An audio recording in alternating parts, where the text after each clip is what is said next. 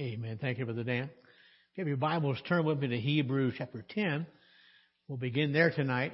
Our study now for several months has been on the Godhead.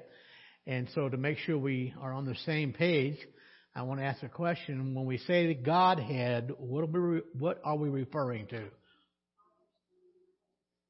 Father, Son, and the Holy Spirit. And together they make up what? The Godhead, okay? So, uh, our, we began a week or so ago to focus on Jesus Christ, but truly He is a part of the Godhead. And again, I need to ask the question. I know it's kind of rhetorical because I'm preaching to the choir, but of the three, God the Father, God the Son, God the Holy Spirit, which one is God? All of them, okay? All three equally God. Three different entities.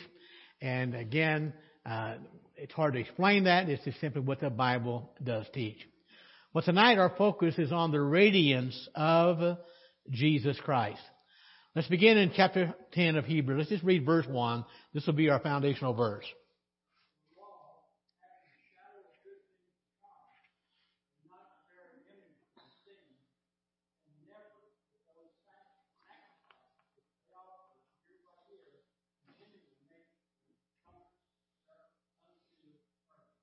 Thank you, Dan. Now, again, we uh, scholars are debating, are still debating on who is the author of the book of Hebrews. Uh, but the bottom line is God's the author because it's inspired by God. But in the book of Hebrews is really God's better way, a better covenant, um, a better Savior. I'm, I'm a better high priest. Uh, everything is better. And here in chapter 10, verse 1, uh, the writer of Hebrews talks about the law. And he reminds us that the law was simply a shadow of good things to come. Now, what's, what is a shadow in general? Of what? Of the original. It's simply a reflection of the original. Now, it certainly looks like the original. It resembles the original, but it is not what? It's not the original, okay? So the law the Bible says, was a shadow of good things to come. And so, again, that law would be considered the Old Covenant.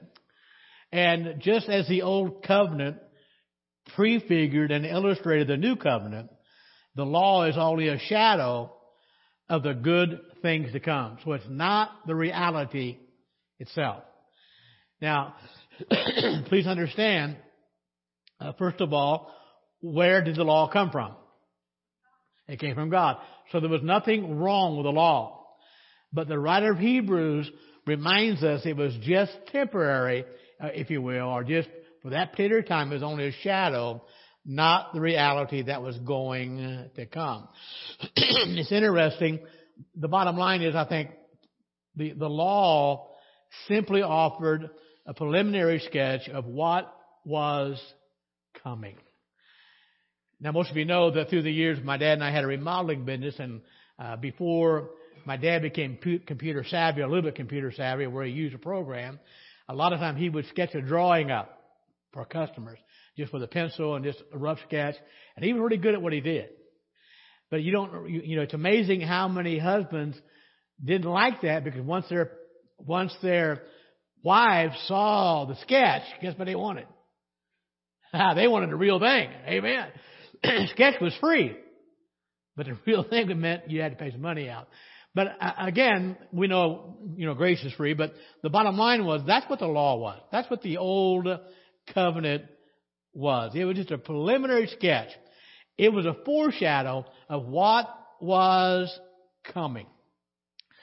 And again, uh, we're talking here about the good things that were coming. Uh, and the writer of Hebrews is talking about the new covenant. And we're not going to read it tonight, but back in chapter 8 and verses 10 to 12, he describes the new covenant. Now remember, when God gave the law to Moses, what was the law originally written on? On stone, okay? And that's where the law was, you know, given. Of course, Moses came off the mountain with that law. But nonetheless, uh, the writer of Hebrews says in chapter 8, verse 10 to 12, that this law would not be written on stone, the new covenant will be written on their hearts. And also, the new covenant would include direct access to God. So do you see the difference between the two? Under the old covenant, it was written on stone. And on the, under, the, under the old covenant, did everybody have direct access to God? No. Only the high priest once a year. But the new covenant is certainly going to be better. Now, you might want to put your hand or put Mark Exodus 34, uh, that chapter. We're going to be going back and forth there tonight for a little bit. But it's in Exodus 34 uh, that we have a, a beautiful illustration of what really went on as Moses comes off of the mountain uh, with a radiant face. And it's interesting where this is placed in the context of God's Word. Now remember, uh, the book of Exodus is about what, basically, overall? The Exodus, thank you. Thus, yeah, that's why it's called that. Would you agree it's a book of redemption? They're being re- redeemed out of Egypt. And so, what happens in Exodus 34, it, it really comes after the legal covenant God made with Jehovah, got made with Israel, I'm sorry, and it comes before it is actually put into effect. And setting up the tabernacle and God's glory filling it. It's interesting, uh, in chapter 2 of second, um, of chapter 3 of 2 Corinthians, Paul illustrates that, and he talks about uh, how that old covenant was etched in stone that led to death.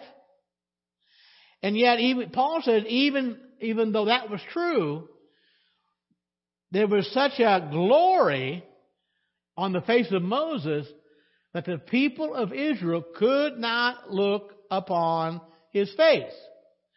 And, and Paul goes on to say, if that glory was fantastic, the glory of the old covenant, how much more tremendous is the glory under the new way, the new covenant. And so Paul says it's going to be a, that's a new covenant is a greater glory. Now, again, we're going to come back to these, you know, back and forth in just a few minutes here.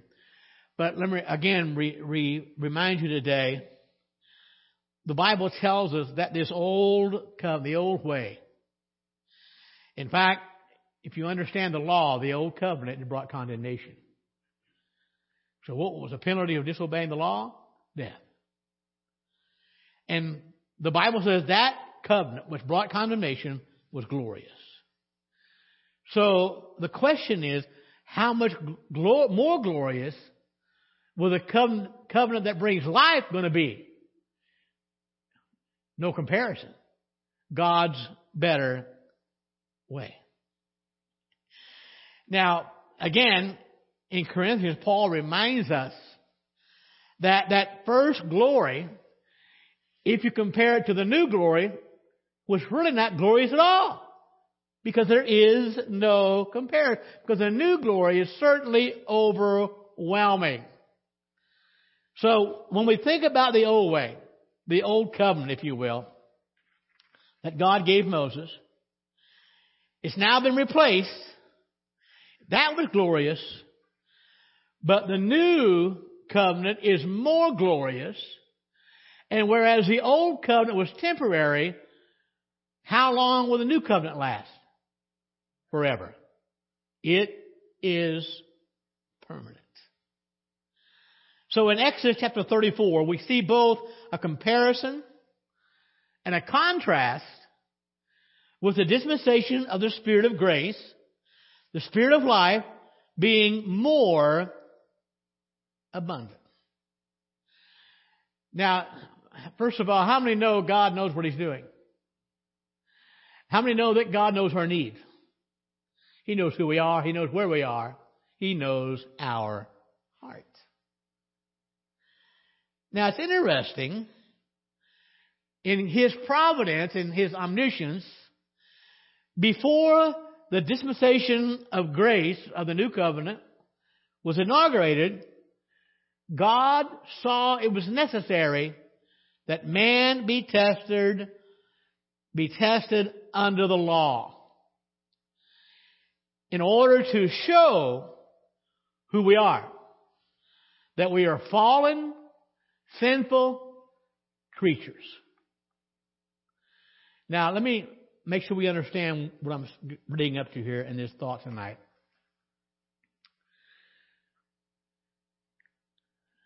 I realize that there are people in our world who are not even Christians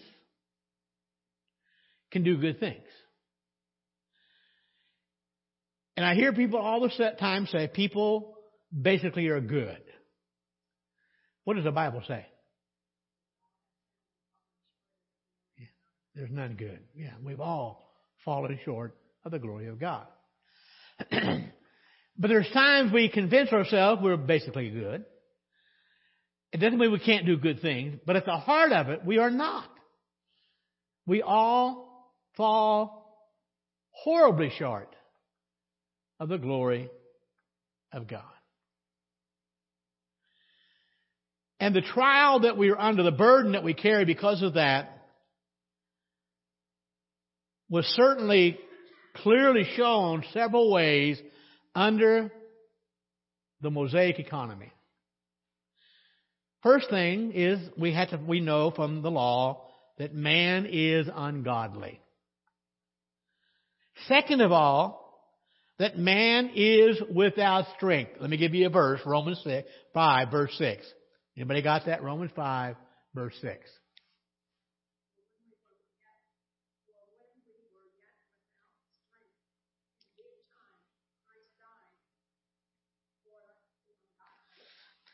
Okay, now again, who did Christ die for according to Romans 5 6? The ungodly. Who are, who were the ungodly? Or who are the ungodly? Everyone. So God died for who? Everyone. For all of us. Man is ungodly. And the law demonstrated that.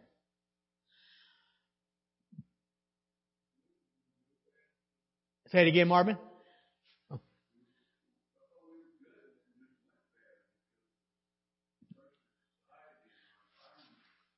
That's what our world teaches, isn't it? But by nature, we are not good.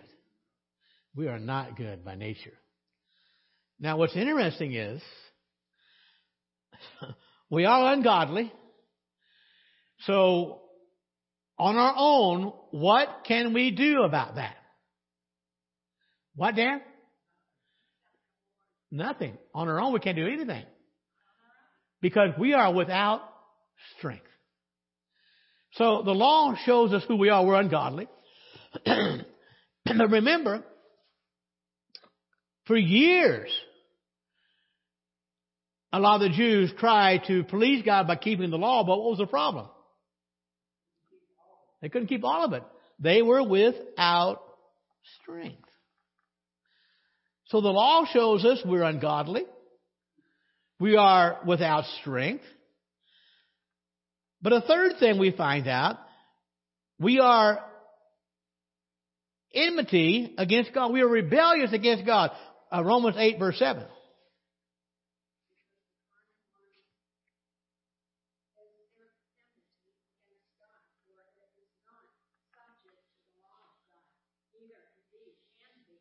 Amen. God's law basically says, Thou shalt not.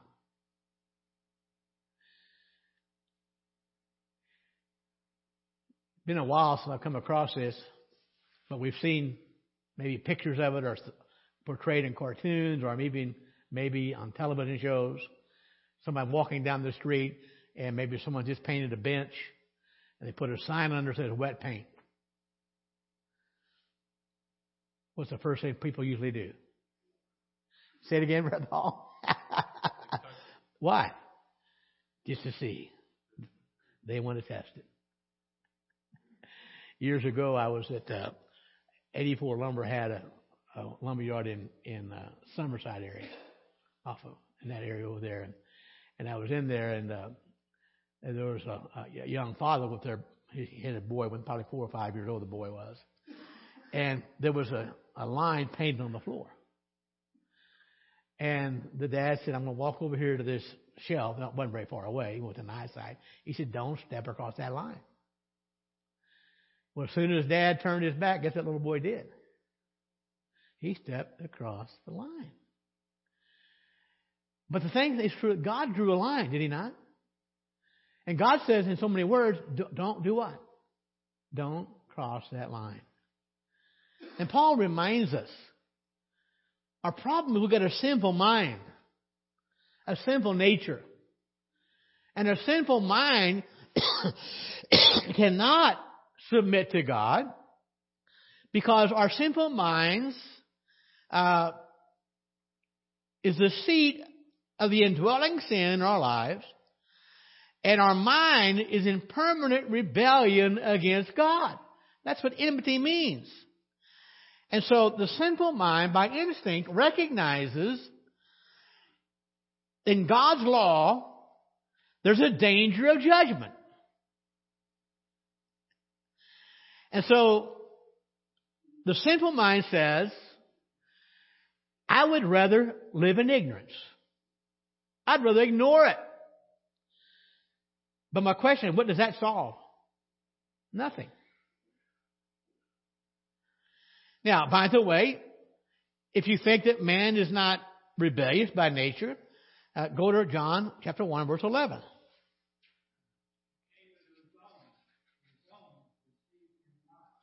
Thank you, Dan. And, and what a, what a display. For 33 and a half years or thereabouts, Jesus, the Son of God, lived on this earth. And John said he came into his own world. That's what the first own means. And then he said his own, that means his own people, the Jews, simply would not receive him. They rebelled against him. Why? Because light always always bothers darkness. Always. But not only was he not received, the Bible says, in fact, uh, Isaiah prophesied that when he came, he would be despised and rejected of men. Did that happen? Yes. The Bible says they also hated him even though they had no cause to do. Uh, John 15, verse 25.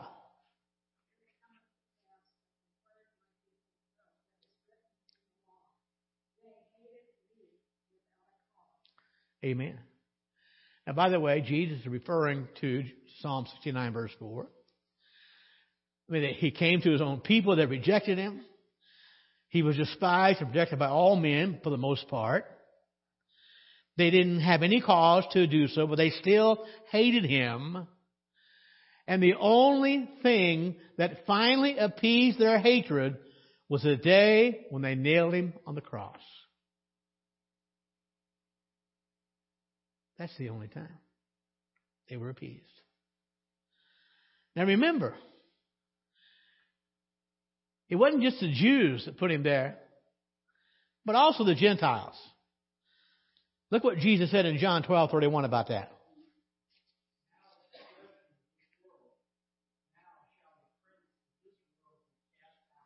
Amen. So Jesus, now is the judgment of this world, not just Jews. Judgment has fallen on this world. Now remember, he's looking ahead to the crucifixion. Now let me think here for a minute, okay?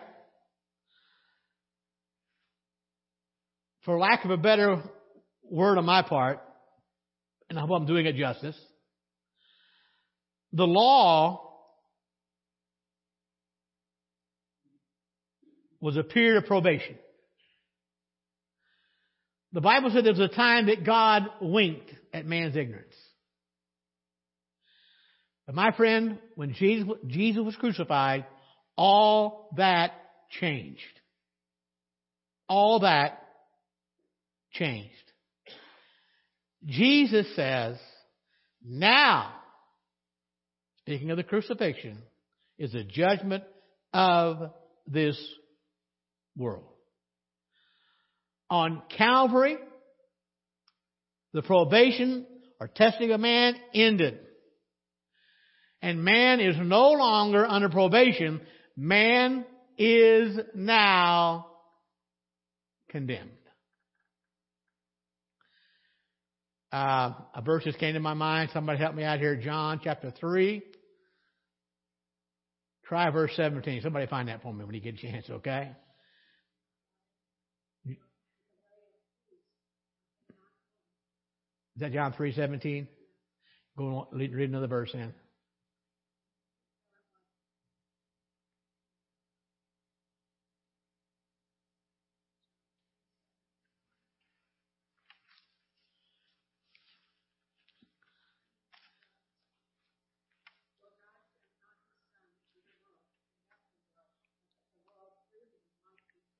Amen.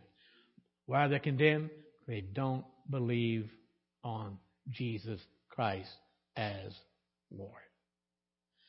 Man is under condemnation because they don't believe. Romans 3, look at verses 10 through 12.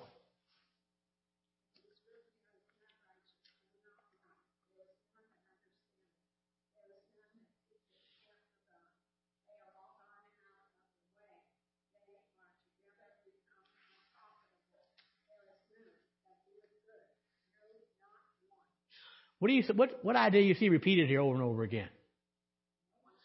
None, none of us. None righteous? No, not one. No one understands. No, no one seeks God. Everybody's out going out of the way. All together unprofitable. There's none that does good, that does good.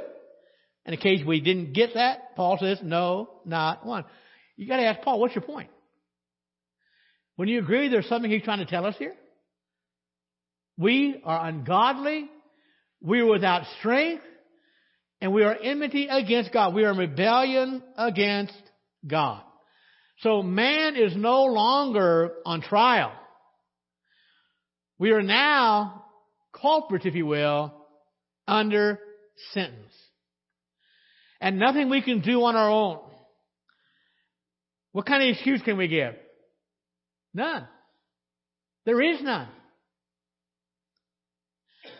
So, the issue before us then, none good, none righteous, we're all guilty. The issue between God and the sinner is simply this. Will we bow to God's righteous verdict? Now, by the way, the first three chapters of Romans, or at least the first two, Paul puts the whole world on trial. What's the verdict? Guilty. Guilty, every one. So that's the verdict. I have an idea. Let's appeal that verdict. Huh? Yeah, there's not a judge high enough. When the judge of the universe says you're guilty, guess what? You're guilty. We are guilty. But oh, I got some good news, folks. That's where the gospel meets us. Glory to God. That is where the gospel meets us. I'm guilty. Yes, I agree with God. I am guilty. It comes to us. Comes to all who are already lost. By the way, did, did the death of Christ make us lost? No. Why? It saved. We were already lost. It, it comes to those who are ungodly. It comes to those who are without strength. It comes to those who were at enmity with God. Isn't that what grace is all about? And that's where the gospel meets us. The gospel comes and it, and it announces to us, yes, you're guilty, but you need to know about the amazing grace of God because that's the only hope for poor sinners. And I'm one of them. And so are you. But here's the problem. No one will welcome grace until they bow to the sentence of God against them. Until they recognize, I am guilty. John tells us if we confess our sins, and that word confess means more than saying it with your mouth. It literally means to agree with God. Until we agree with God that we are guilty, that we are ungodly, that we are without strength, that we are at enmity with God, until we agree with God, grace will not be welcomed in our lives. Acts 20, 21, look what Paul preached.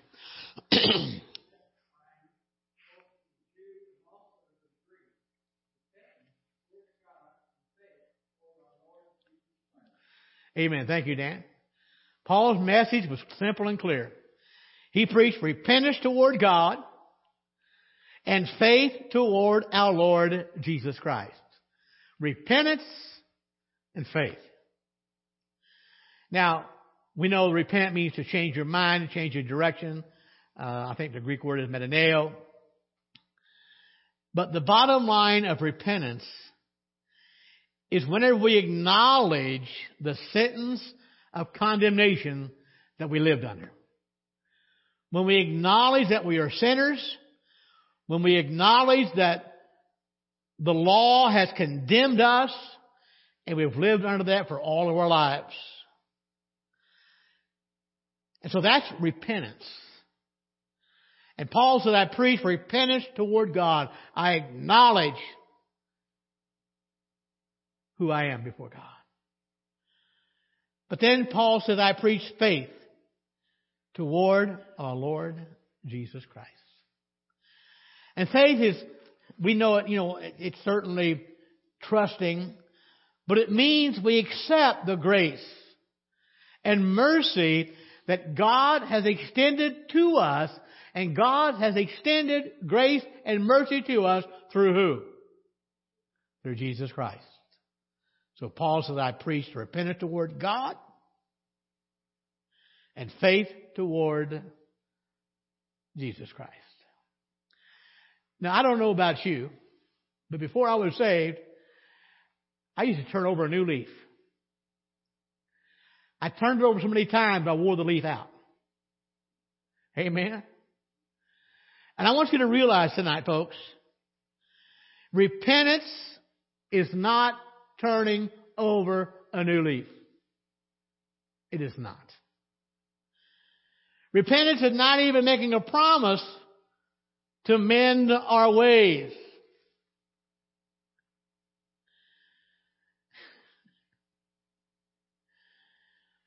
Repentance is real whenever I affirm in my heart that God is true when He says, I am without strength.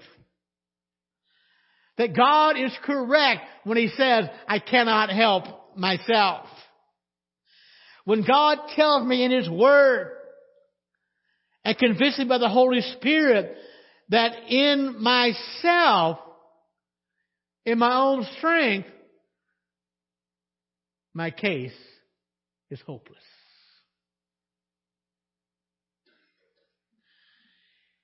Do you ever tell yourself, I'll do better the next time? What usually happens? You don't. and one thing I had to realize I am no more able to do better the next time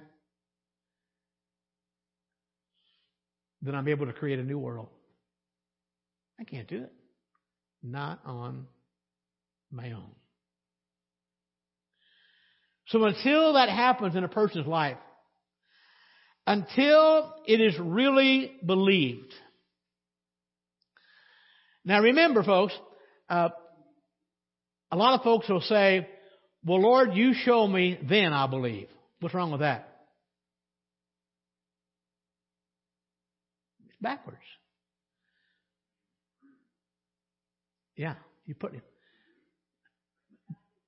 Yeah. But the Bible says if you'll believe, guess what? Yeah, absolutely. Absolutely. So we're not talking about the result of experience.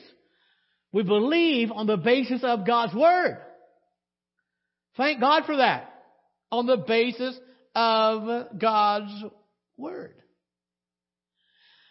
And here's what's interesting. Whenever we do that, believe not on our experiences, but believe solely on the basis of what God's Word says, then we will turn to Jesus Christ and we will welcome Him.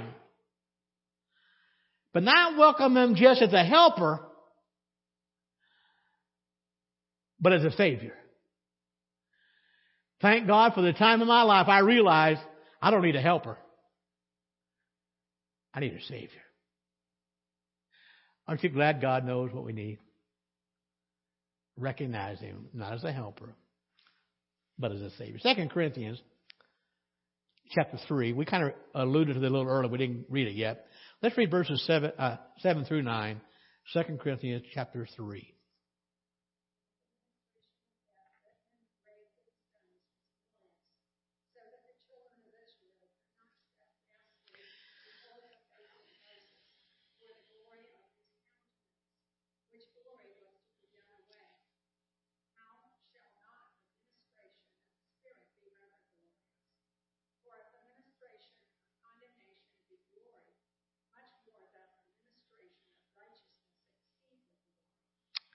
Okay, thank you, Phyllis.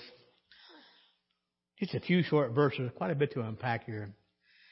Uh, when I was making my notes, I underlined in verse 7 the ministration of death. In verse 8, I underlined the ministration of the Spirit. Verse 9, the ministration of condemnation. And the ministration of righteousness. I suppose that a lot of theologians would refer to this as dispensationalism or dispensations. But what was true in a dispensation had to be true experientially as well. And it's interesting, Paul says there had to be a ministration of death. And by the way, a lot of translations uh, put the word uh, ministry there. And that's what ministration means. There had to be a ministry of death before there could be a ministration of spirit or life. And Paul says that there also had to be a ministration of condemnation before the ministration of righteousness. Now let's let that kind of mellow a little bit on our minds. Because when we consider and we think about a ministry of condemnation and death, and those two go together, I got to tell you, at least for me, it's a hard pill to swallow. It's kind of hard to wrap our minds around it. At least we're not so apt to do that. But we think about the ministry of grace, and we certainly want to try to understand that. It sounds so much better. But a ministry of condemnation, that's not so easy to get a hold of. But remember what I said earlier God knows what we need. And God knew, God knew that a ministry of condemnation was man's first need. Uh, you ever been driving along, going somewhere, and all of a sudden you realize you're lost? Charlie, don't you say a word. He's thinking about me already. I know he is. Some years ago, I was taking my sister back to her to her home in uh, Elizabethtown. Man, we're just driving along, and my niece was probably four or five years old. And she says, Mommy, aren't we usually home by now? Now, understand something. I've been driving the wrong direction for over an hour. But when did I change courses? When I realized I was lost. And God knew, our omniscient God knew, that He had to first show us what we really are. Show us what is really in our natures. He had to show us that we were hopelessly wrecked. There was no way we were capable of meeting the righteous requirements of a holy God. And he had to show us that, show us that we were horribly lost before I could ever become a debtor to mercy alone. He knew that. And so again, what was true dispensationally also became true experientially.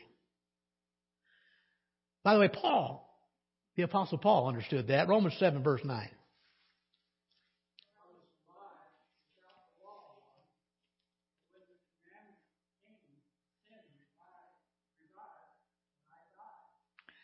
What's Paul telling us? What's he saying in that verse? There was a time Paul thought he was alive. He really thought he was alive. Now, understand something, folks. Paul was no different than we are. And before we realize how serious the law and sin is, we believe that we are alive. That's where Paul was. But Paul says, all of a sudden I read the commandment. Now he gives an example. We, we put any thou, thou shalt not in there. and so, the significance of any commandment, one not to covet, is very clear to us. And all of a sudden, when it becomes clear, we realize our sin and we die. The wages of sin is death. It's inevitable. Sin brings death. And that's exactly where Paul found himself. Now, before he was born again, before he was saved, if you were to ask Paul in his own estimation, he would say, you know what? I was alive. I was alive. I was alive without the law. I was alive apart from meeting his demands. But when the commandment came, when the Spirit of God spoke to his heart and began to work within him, when the Word of God came in power to his heart, the one who thought he was alive realized what? I'm dead. Sin was revived. And Paul admits there was a time in his life, this righteous Pharisee, there was a time in his life God made him aware of his awful condition. A time in his life when he died to his self-righteous complacency. And Paul said, I thought I was alive. But when the, come, the command came, Paul said, Ain't I. Now, by the way, would you agree that Paul realized By this time, he was hopeless. Do you think he realized that all that law things he tried to do didn't help him one bit?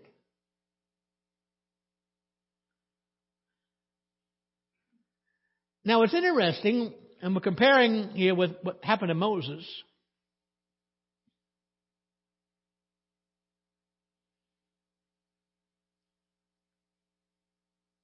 But the glory of God, the mediator, didn't come before, but it came after the legal covenant. Let's go back to Exodus 34, look at verse 28.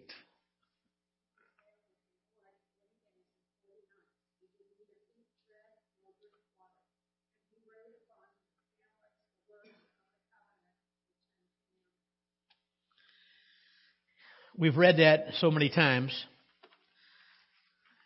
And I have to speak for myself. I think sometimes we, we sort of take it for granted. Can you imagine what a time that was? How long was he there? 40 days and 40 nights. Huh. What did he eat during that time? Nothing. Who mercy. Huh? Me and Ralph, we'd have trouble. I can speak for, my, for, me and Ralph, all right? 40 days and 40 nights.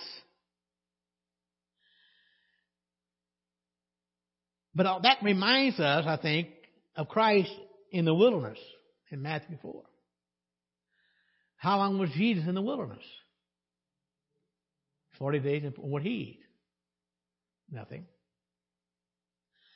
So in Exodus it was Moses. In the Gospels, it was Christ.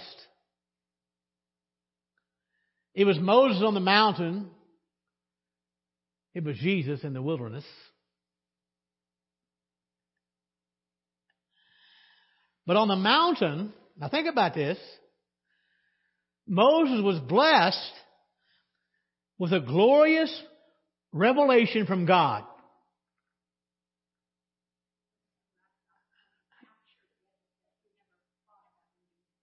Absolutely. He was so enraptured in that. But here's the thing, folks. Would you agree that no one experienced that kind of blessing except Moses? Yeah. The Bible said he communed with God face to face. So on the mountain, Moses had that glorious revelation from God. But Christ in the wilderness was assaulted by Satan. For how long? 40 days and 40 nights.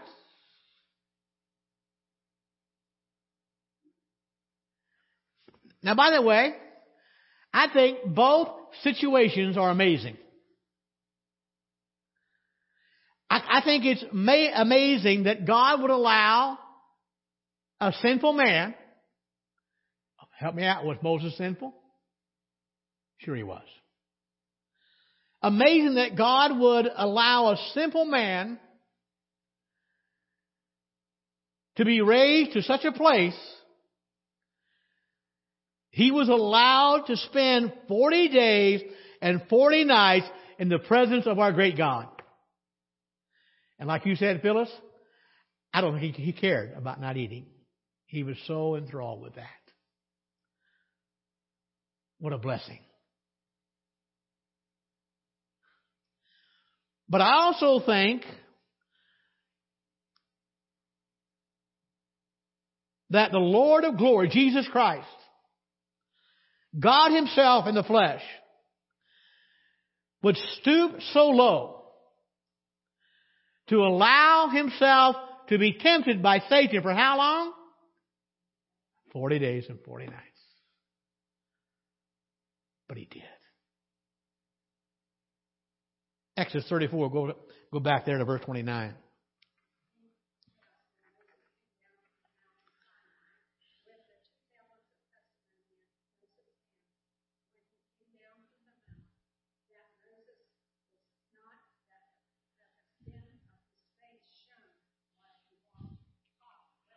Okay, thank you, Phyllis. Now, by the way, we're going to kind of read this backwards. I wanted to, I did it on purpose here. This is the second time that Moses goes on the mountain. Okay, he comes off and notice what it says. Uh, his face was shining, and uh, wow, Moses didn't even know it. Okay, his face was glowing. Now go back to Exodus 32, verse 19.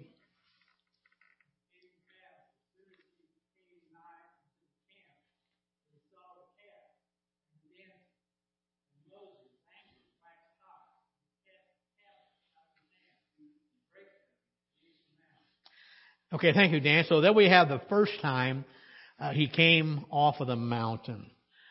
Um, question. Two different times.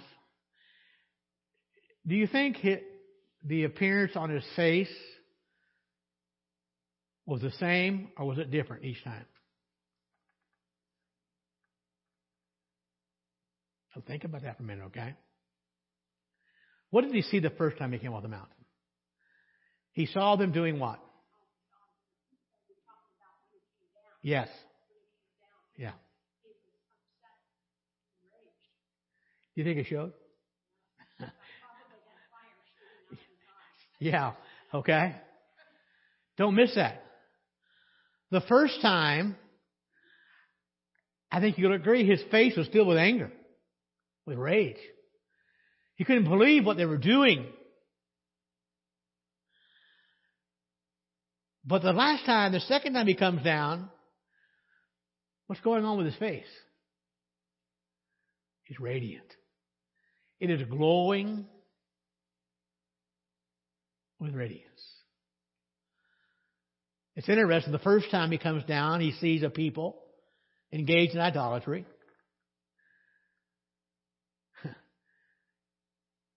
and this time they're not, but what are they afraid to do? To look on his face. They were afraid to even look upon him. The first time he comes down, his face is filled with anger. He's angry, in a rage. And he takes those tables of stone and he dashes them on the ground. But not this time.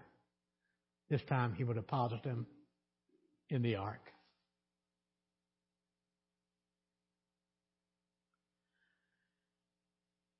Again, making comparison and contrast here. There was a time in the New Testament has some similarities, but also along with that some dissimilarities.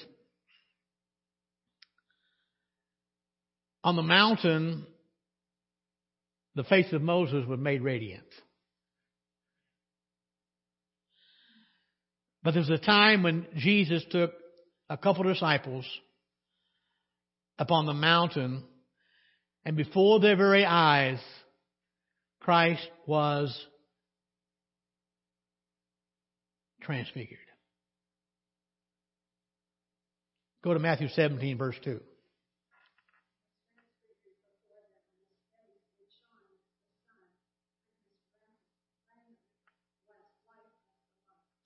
Thank you, Phyllis. Now remember, well, let me ask you. Why, going back to Moses, why did his face shine when he came off that mountain? He'd been in the presence of God. He had been in the presence of God. So the glory on Moses' face, hear me well, was a reflected glory. Wouldn't you agree? His face reflected the glory of God. Now, my question is, and we know that for several reasons, but one reason I want to ask, how did that, did that, did his face shine from that day on forever? See what? We hit his face. But you know one reason? It finally began to fade. It faded away. Because it was only a reflection. His face was shining.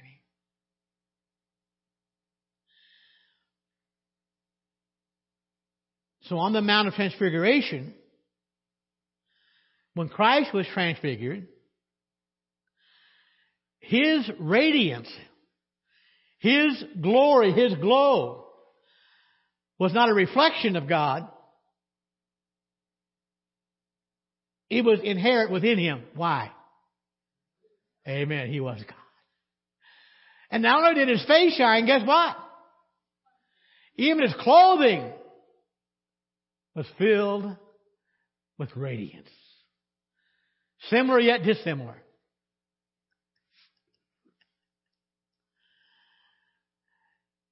Now we know from Exodus account that Moses at first didn't realize that the skin on his face was shining. Now I can't prove it without a doubt here, but evidently Jesus must have known his did. Because in verse 9 of Matthew 17, he says to the disciples, tell the vision to no man. To me, suggesting they saw something nobody else ever saw. And Jesus must have realized the change that was showing to those disciples. How much time I got left, Jason?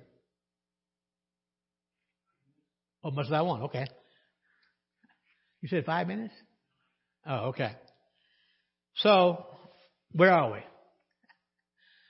I think we learned tonight there are certain consequences when we have intimate communion with God. Number one, whenever we draw near to God, I'm talking about real fellowship. It will always affect our lives to a marked degree. You cannot draw near to God and not come away changed. It always affects our lives.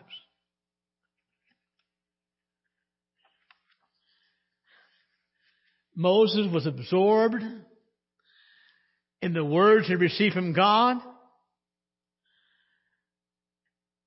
and absorbed in contemplating God's glory. And even then, his own person, he spent that time with God, and when he came off the mountain, did they know it? Absolutely. They could see it in his face. The same is true now. Psalm 34 verse 5.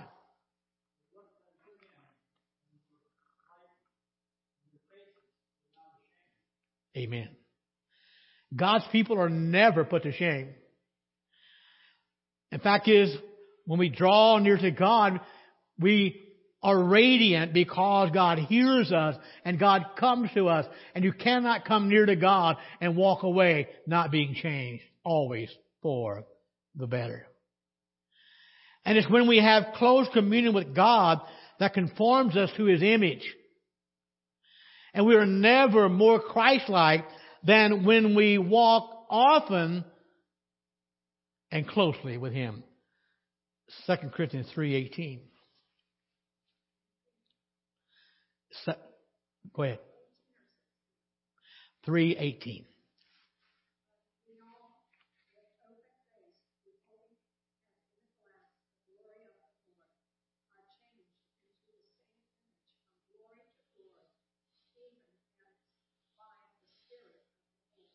Yes, we were changed by the glory of God. So number one, when you're close to God, you'll be changed. Number two,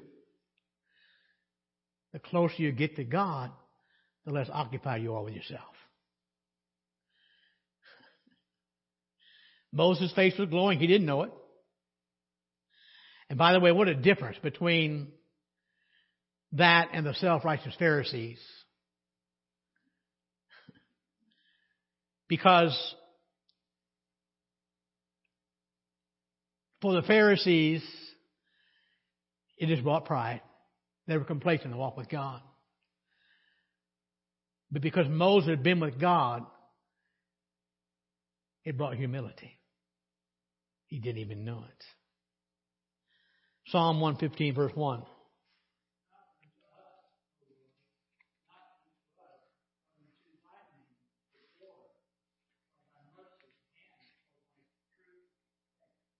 Who deserves the glory? God does. And whenever we draw near to God, we come away changed. Number two,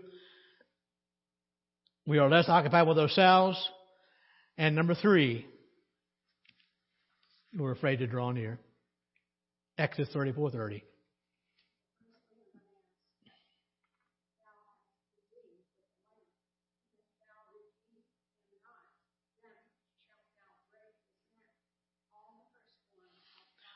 Are you in Exodus 34? Verse 30?